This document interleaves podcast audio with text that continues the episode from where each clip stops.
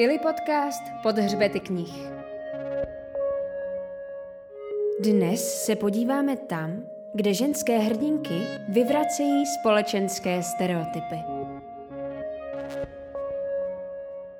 Dneska budeme mluvit o tom, jak současná literatura zobrazuje ženy a jestli zažité společenské stereotypy o ženách vyvrací, nebo je opakuje, anebo dokonce, jestli nevytváří úplně nové. Protože na jednu stranu se naše moderní západní společnost liberalizuje, mnohá témata detabuizuje, ale současně sílí i konzervativní myšlení. Když se podíváme například na zákony o potratu v některých zemích, ne úplně nám vzdálených, bohužel. A když si otevřeme každý den sociální média a způsob, jak se tam ženy zobrazují, tak eh, určitě si všichni všímáme toho, že mnohé stereotypy, třeba o ženské kráse, se spíše upevňují. Mě osobně k tématu tohoto podcastu inspirovaly knihy švédské autorky a ilustrátorky Liv Strömquist. To je taková velká hvězda současné skandinávské literatury, která ve svých komiksech nebo asi správněji řečeno grafických esejích. Eh, píše o mnoha stereotypech, jež se ženami dodnes ve společnosti zůstávají. Já pokaždé, když čtu novou knihu Liv Strömquist, tak si říkám, jak trefné a přitom takových knih za stolik nevzniká. A její tři do češtiny přeložené knihy o ženském přirození, o vztazích a o ženské kráse budou takovou tematickou osou našeho rozhovoru. A k němu jsem si pozvala dvě hostky, které se obě zabývají obrazem žen v kulturně velmi odlišných literaturách. Vítám tu dnes Veroniku Abasovou. Dobrý den. Dobrý den. Veronika je japanoložka, vystudovala japonská studia na Filozofické fakultě v Praze. Dnes učí japonskou literaturu na Univerzitě Palackého v Olomouci. Sama také překládá z japonštiny i angličtiny a dlouhodobě přispívá do japonské sekce našeho časopisu i literatura, kde si od ní můžete přečíst mnoho recenzí. A vítám tady také svoji druhou hostku Kateřinu Bártkovou. Dobrý den. Dobrý den. Kateřina je literární kritička, komparatistka a queer feministka. Dlouhodobě se věnuje feministické literární kritice a queer literatuře. Minulý rok na literární rezidenci Vyšegrádského fondu v Bratislavě se věnovala tématu problematického pojmu ženského psaní. Aktuálně žije v Brémách, kde mimo jiné spolu organizuje Brémský Queer Film Festival. A i ona přispívá už dlouhou dobu na literaturu, recenzuje knihy s feministickou nebo queer tematikou. A od moderátorského mikrofonu vás dnes zdraví Barbara Grečnerová. Pojďme si na začátku něco říct k tomu, jak ženy škatulkujeme. Když jsem nad tím přemýšlela, tak mě rozhodně napadla žena manželka nebo žena opora manžela, partnera, určitě žena obětavá matka, žena jako krásná, inspirující můza. V moderní společnosti mám pocit, že k tomu ještě přibyla škatulka emancipované superženy, která hravě zvládá vztahy, kariéry, rodinu, všechno. Vidíte to podobně, do jakých škatulek podle vás naše společnost eh, ženy dává, které třeba vy osobně nemáte rádi, narážíte na ně ve veřejném prostoru, včetně tedy toho uměleckého. Kateřino. Já bych asi zmínila, řekněme, ten obraz ženy milenky, což je vlastně žena, která mocí touží po vztahu a lásce a rodině. Pak mě taky napadá žena submisivní milenka, poslední době si myslím, že se taky objevuje obraz ženy v uvozovkách mileniálky, nevím, jak vlastně to líp pojmenovat, což je žena mezi 25 a 35. Je to žena, která má za sebou nějakou kariéru, ale zároveň vlastně nezvládá nebo nezvládá jakoby osobní život nebo má prostě problémy navázat nějaký intimní vztahy, zároveň je řekněme, emancipovaná nebo je si vědomá feminismu. Takže si to správně chápu, tak je to žena, která na jednu stranu boří všechny ty škatulky, o kterých jsem třeba mluvila já a z toho se současně stává taková nová škatulka. Je taková proti všemu a je to vlastně i ten obraz ženy, nebo jsou to ženské figury, které začínají být trochu nesympatické. Už jsou to jako ty ženy, se kterými se jako identifikujeme, ale zároveň pak přijde ten moment, kdy už jako jsou prostě otravné. V literatuře mě napadá třeba v českém kontextu Pavla Horáková. Ta její hrdinka, tak to je určitě jako příklad mileniálky.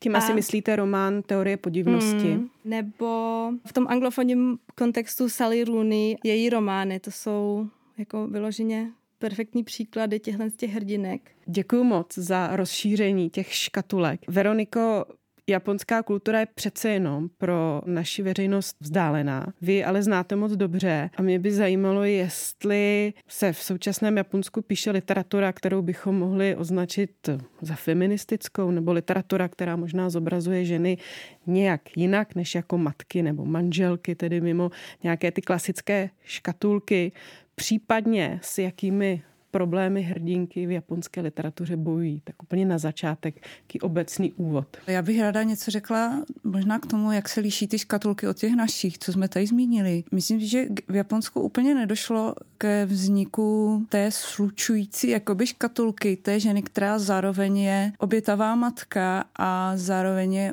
úspěšná v kariéře. Že v Japonsku do teďka jsou to takové trošku uh, jakoby si odporující kategorie. Bere se stále jako neúplně samozřejmost, ale jako ta správná volba pro ženu, že jakmile se začne věnovat kariéře, tak by uh, neměla mít rodinu. Řekla bych, že právě v uh, posledních letech se uh, v japonské literatuře objevují autorky, které bych nazvala takové divno ženy, nebo tedy uh, oni se tak i sami třeba nazývají, že vlastně ty jejich postavy, které jsou často inspirované jejich vlastními osudy, netouží třeba ani po té rodině, ani po té kariéře a snaží se jít nějakou třetí cestou. Hledají vlastně, co chtějí v tom životě. Velmi zajímavý román vyšel před několika lety Prsa a vajíčka autorky Mieko Kawakami kde vlastně ta hlavní hrdinka je asexuální a snaží se se s tím nějakým způsobem vyrovnat, protože postupně zjišťuje, že by i chtěla mít děti, ale vlastně nechce mít uh, sex ani partnera. A její okolí to naprosto nechápe. A dokonce vlastně ona má pochybnost, když uh, je asexuální a nechce partnera, jestli je vůbec ženou.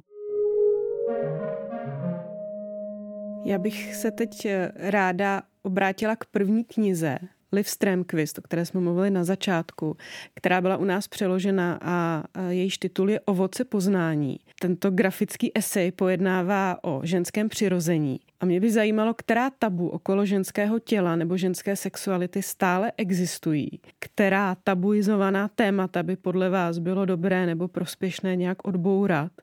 A e, jakým způsobem se s tím vyrovnává literatura, kterou vy čtete, recenzujete, překládáte. Kateřino. Řekla bych, že tam je spoustu tabu a je ještě jakoby spoustu, co by se dalo zbourat.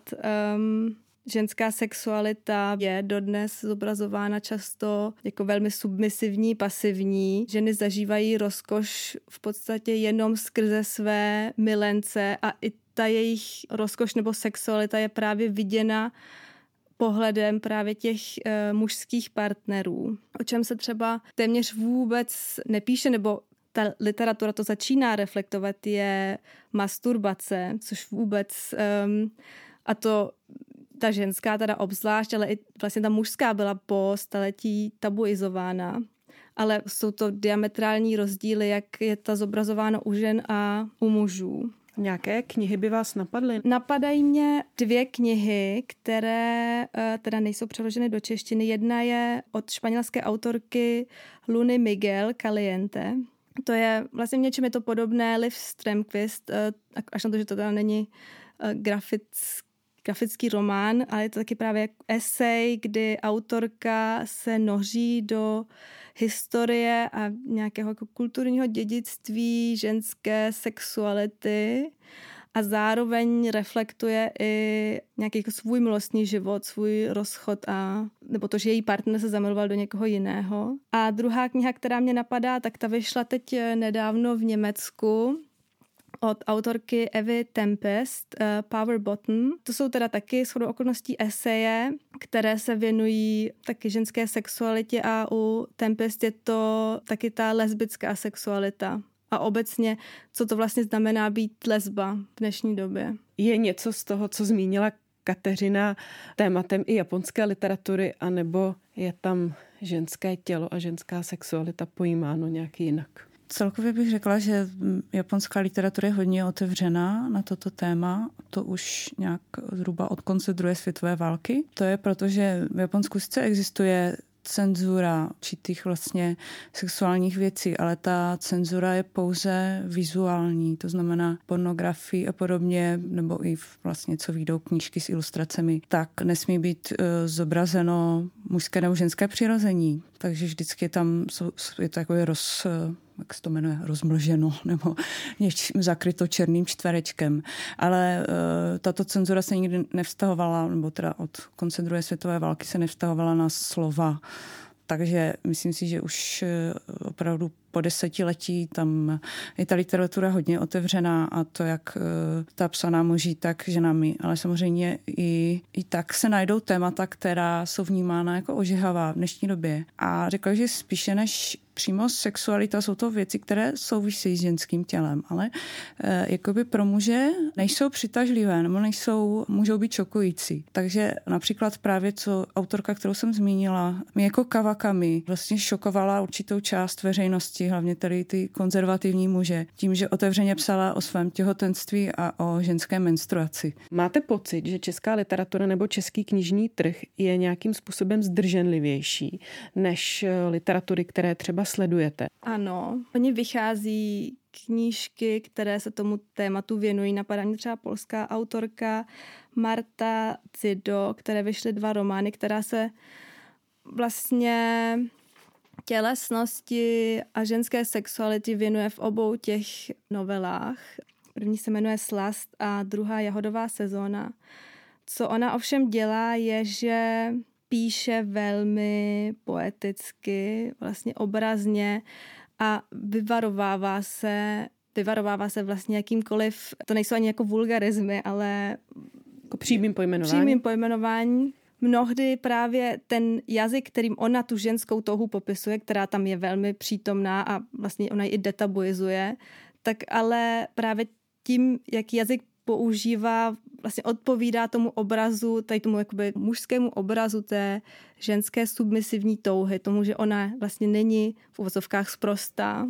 Druhá kniha švédské autorky Liv Stremquist Nejrudější růže rozkvétá pojednává o vztazích, o tom, jak se proměnily a jaké postavení v těchto vztazích zaujímají ženy, jestli mají roli spíše aktivní nebo pasivní, jakou mají svobodu nebo naopak nesvobodu. Eh, ve své recenzi na tuto knihu jste, Kateřino, napsala, že ta kniha nefunguje jako lék, kterým bychom vyléčili naše omezené a egocentrické vnímání lásky, ale že se snaží ukázat, že by to mohlo být i jinak.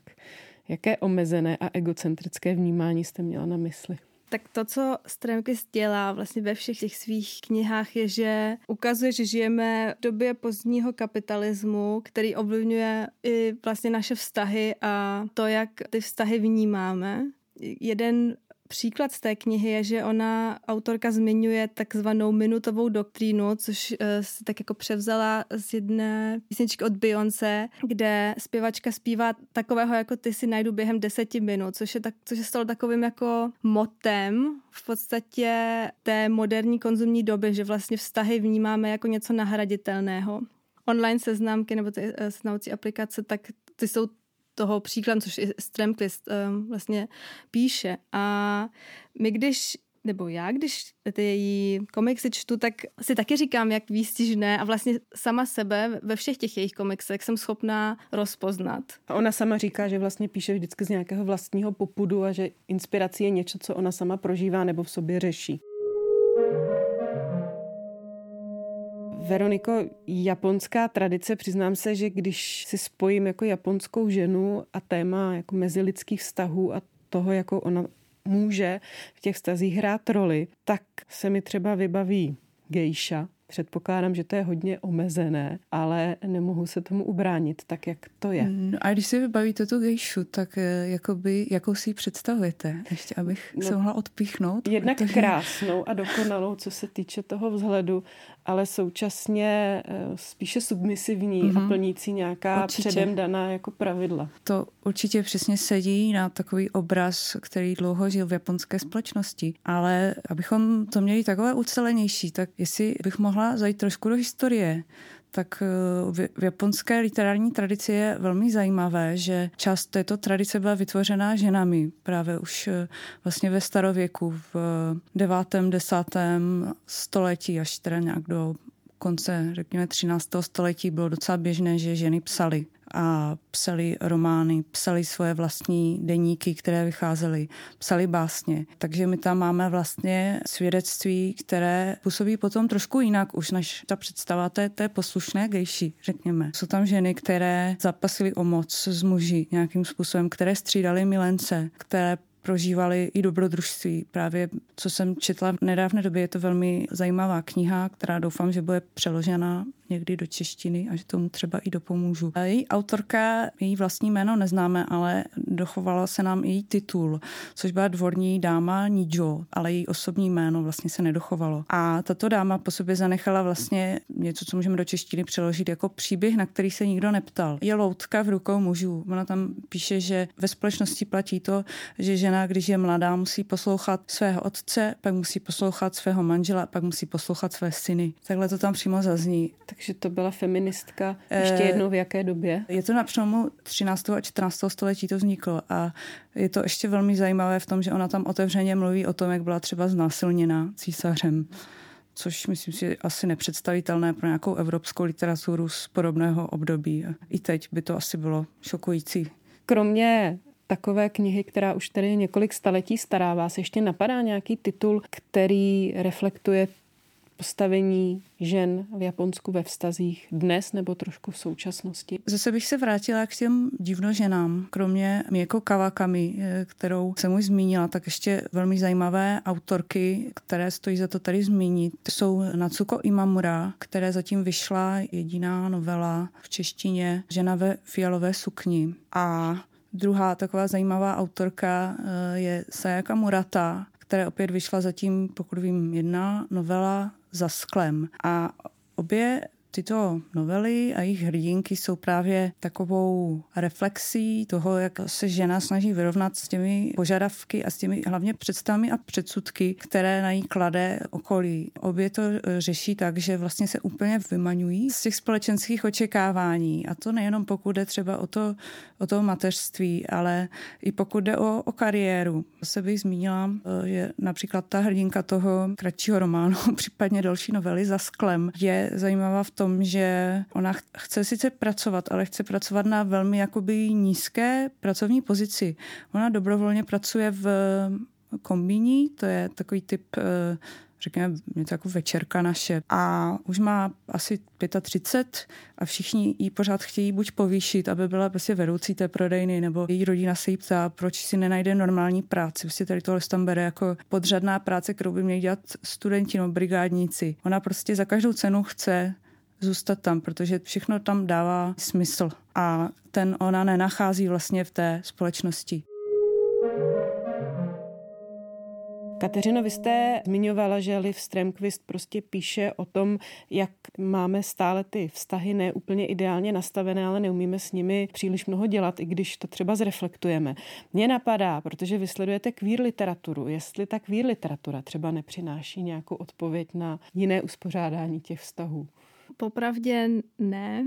Ve queer vztazích se řeší úplně stejné věci jako v um, heterosexuálních vztazích jako když na tím přemýšlím, jestli tam je nějaké, jako, jestli ty vztahy jsou jiný, myslím si, že se v literatuře objevují jakoby jiný uspořádání vztahu, ale myslím si, že tak stejně to může být i jako v heterosexuálních vztazích, že nejde říct, OK, tak v queer vztazích už si to všechno vyřešili a vyjasnili a tam to funguje.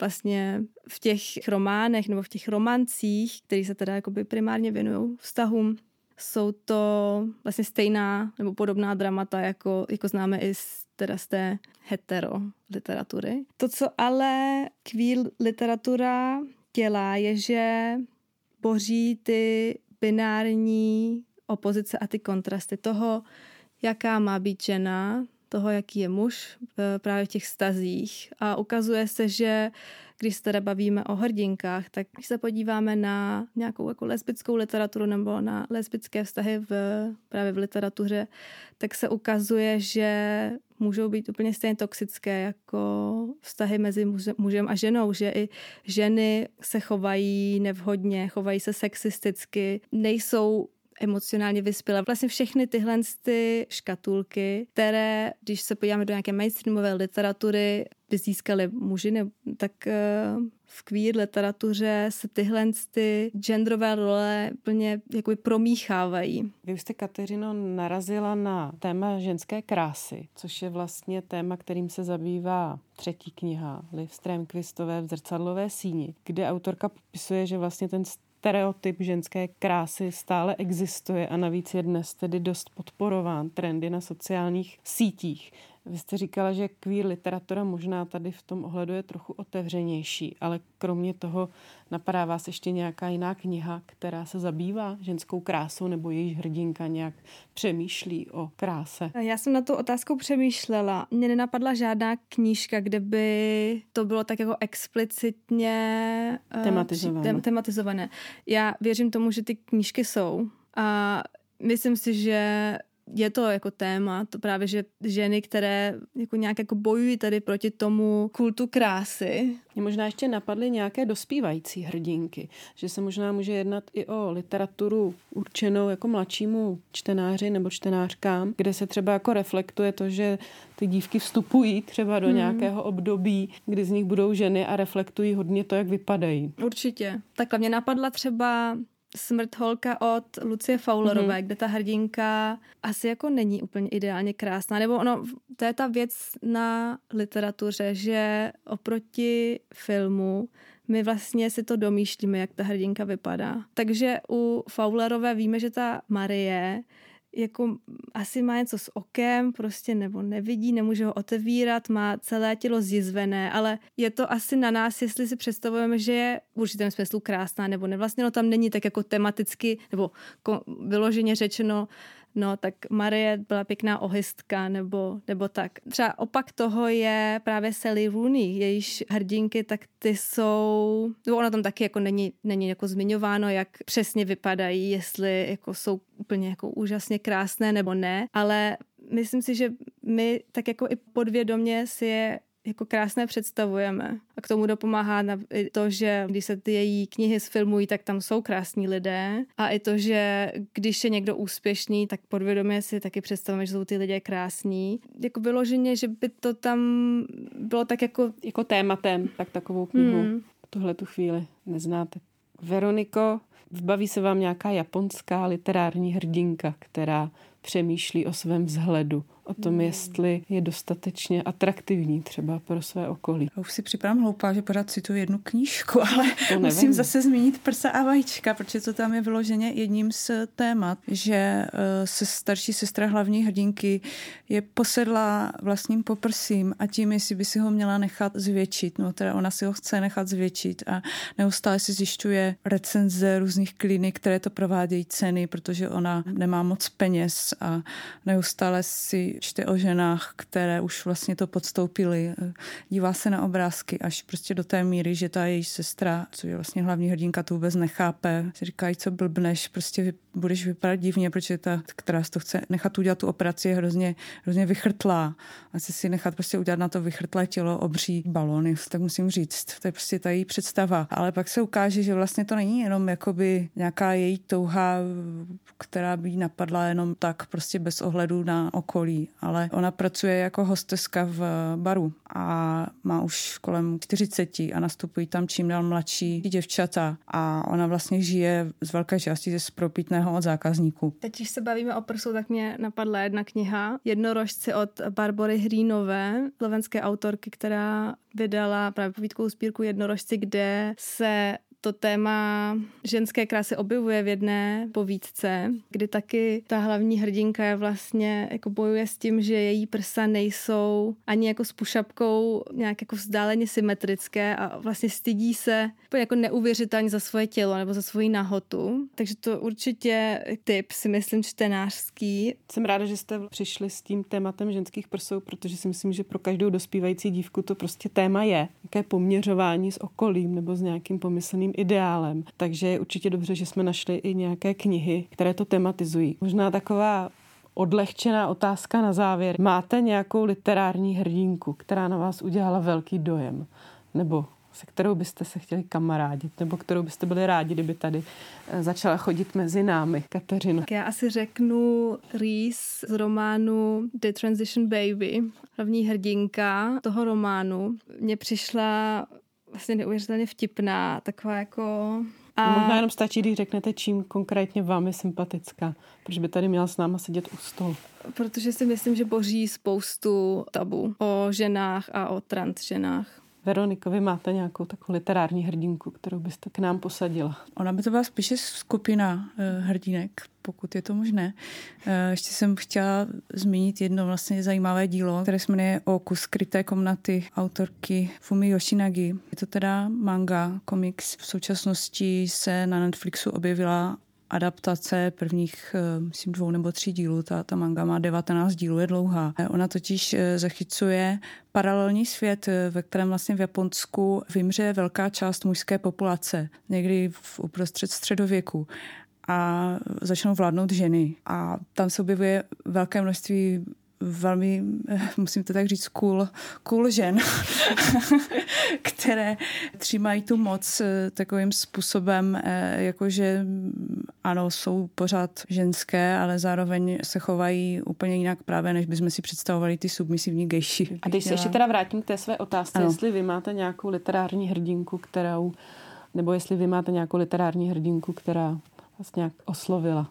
Eh, no, tak k tomu jsem se právě dostávala, že to by byly právě eh, tady ta, tady ta skupina těch žen, která tam vládla. To jakoby shogunky z rodu Tokugawa. A oslovili vás teda e, tou schopností tou, jako tou, vládnout? Tou schopností vládnout a zároveň prostě si zachovat svoji ženskost. Tam ještě některé měli svůj vlastní harem, kde byly tisíce krásných mužů. E, takže chtěla bych být jako oni. Než skončíme, tak bych ještě ráda upozornila na to, že my už máme dva podcasty na poměrně blízká témata tomu, o čem jsme dneska mluvili. Jeden podcast se jmenuje Četba, které nejlépe rozumějí matky. Druhý Tentato a nebo gender v literatuře. Takže pokud jste tyto naše dva podcasty neslyšeli, tak myslím, že když si pustíte všechny tři dohromady, tak budete mít spoustu typů na zajímavé knihy, eh, které boří škatulky různými směry. Já už bych se teď ráda rozloučila, poděkovala oběma svým hostkám, kterými dnes byly Veronika Abasová, děkuji vám moc. Taky děkuji. Kateřina Bártková. Jo, taky děkuji. A loučím se i já od mikrofonu Barbara Grečnerová. Další díly najdete v podcastových aplikacích nebo na webu ilipodcast.cz. Brzy naslyšenou u Ili podcastu.